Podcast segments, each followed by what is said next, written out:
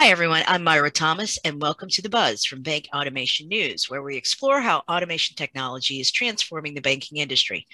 This is our weekly wrap for what's happening in the industry this week. And before I begin, I'd like to give a big thanks to our sponsor, Pay It Off. Thanks so much for your support.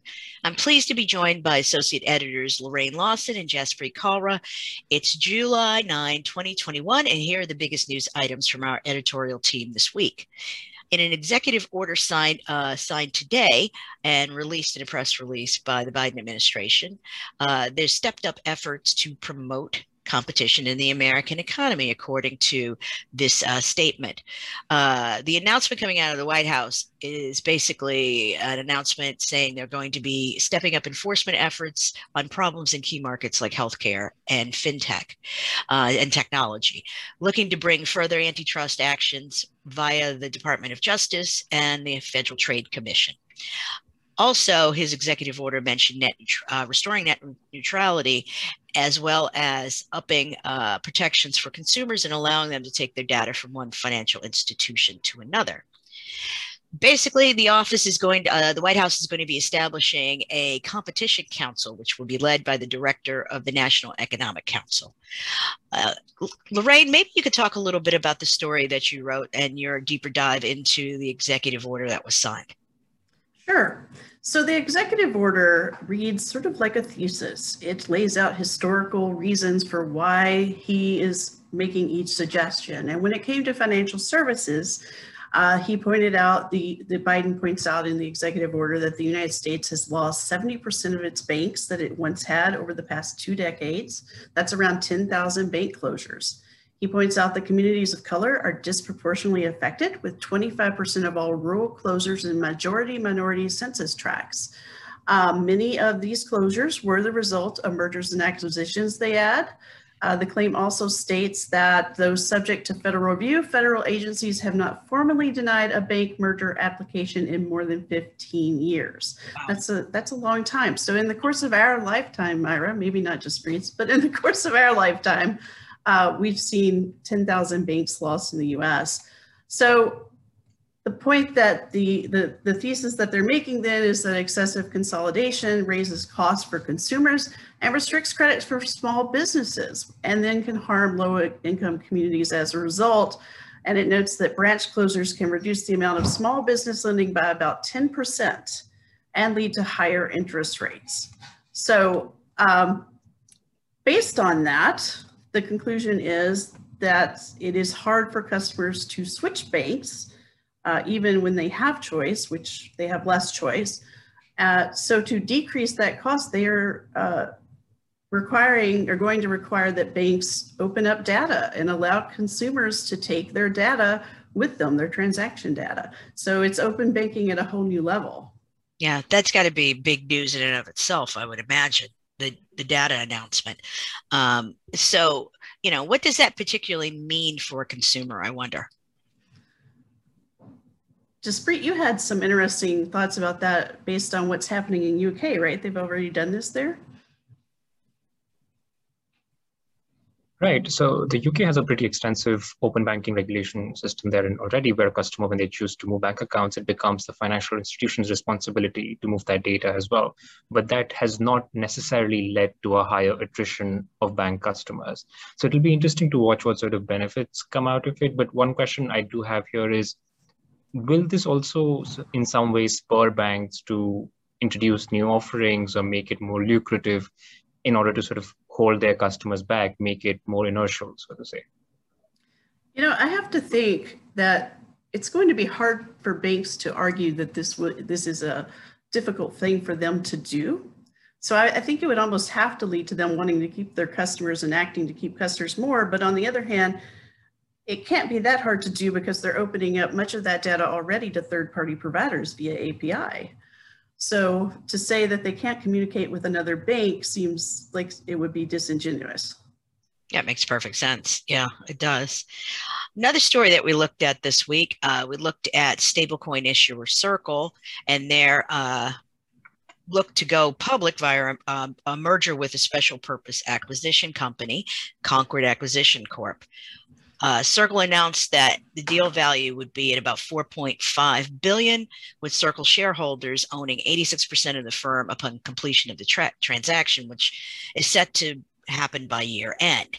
Just maybe you could talk a little bit more about what stablecoins actually are and why. And I know people often confuse them with cryptocurrency, but why they're less volatile than that. So stablecoins are a type of cryptocurrency, whereas cryptocurrencies are not pegged to anything in terms of, say, like how stock is to a company's production revenue, etc.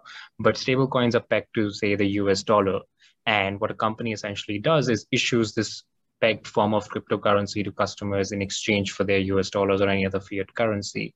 And they, have they become like a very sort of popular entry point to the crypto landscape. Say, if you want to interact with services like decentralized finance, a lot of that runs on the basis of stable coins. And that's why I think Circle is looking to also tap into that opportunity and build this infrastructure, which allows them to grow the ecosystem. So basically, stablecoin is a cryptocurrency, but it, it's pegged so it has a non volatile price versus Bitcoin, which is volatile. Yes. Okay. And so, you know, what's the potential for Circle after this? I mean, so you, go ahead. Yeah, so the cryptocurrency space has grown exponentially over the last year and a half, and you've seen a lot of retail investor interest. We've seen a lot of institutional investor interest, both in cryptocurrencies like Bitcoin, Ethereum, and also in the extended decentralized finance space. And what I think Circle is really trying to do is, on the one hand, eat into some of that payments business, and on the other hand, eat into some of that business which is driven by that interest to interact with services like decentralized finance. Another pitch that Circle makes to its users is that instead of parking their funds in a savings account, which offers about 0.1%, Circle has this product called Circle Yield, wherein if you park your USDC there, you get between 3 to 7% annual interest. So it's a lot of factors combining each other with each other and circle's really looking to make the best of that opportunity i mean circle or say usdc which is the stablecoin circle issues is the eighth largest cryptocurrency by market cap and there's about 25 billion dollars of it in circulation Wow. I mean, I, I think what uh, Circle raised like 440 million, uh, I guess, in one of their recent funding rounds. And I yeah. think that, that was a, a, record, if I'm not mistaken, in crypto land. Mm-hmm. I, what does that was a major raise yeah what does that signify you know as far as circle versus other players? I, you know are there other major players in the stablecoin sector? Yeah so the other major stablecoin issuer is called tether and they're even bigger than circle. I think they're the second largest cryptocurrency in circulation or the third largest depending on how ethereum's doing.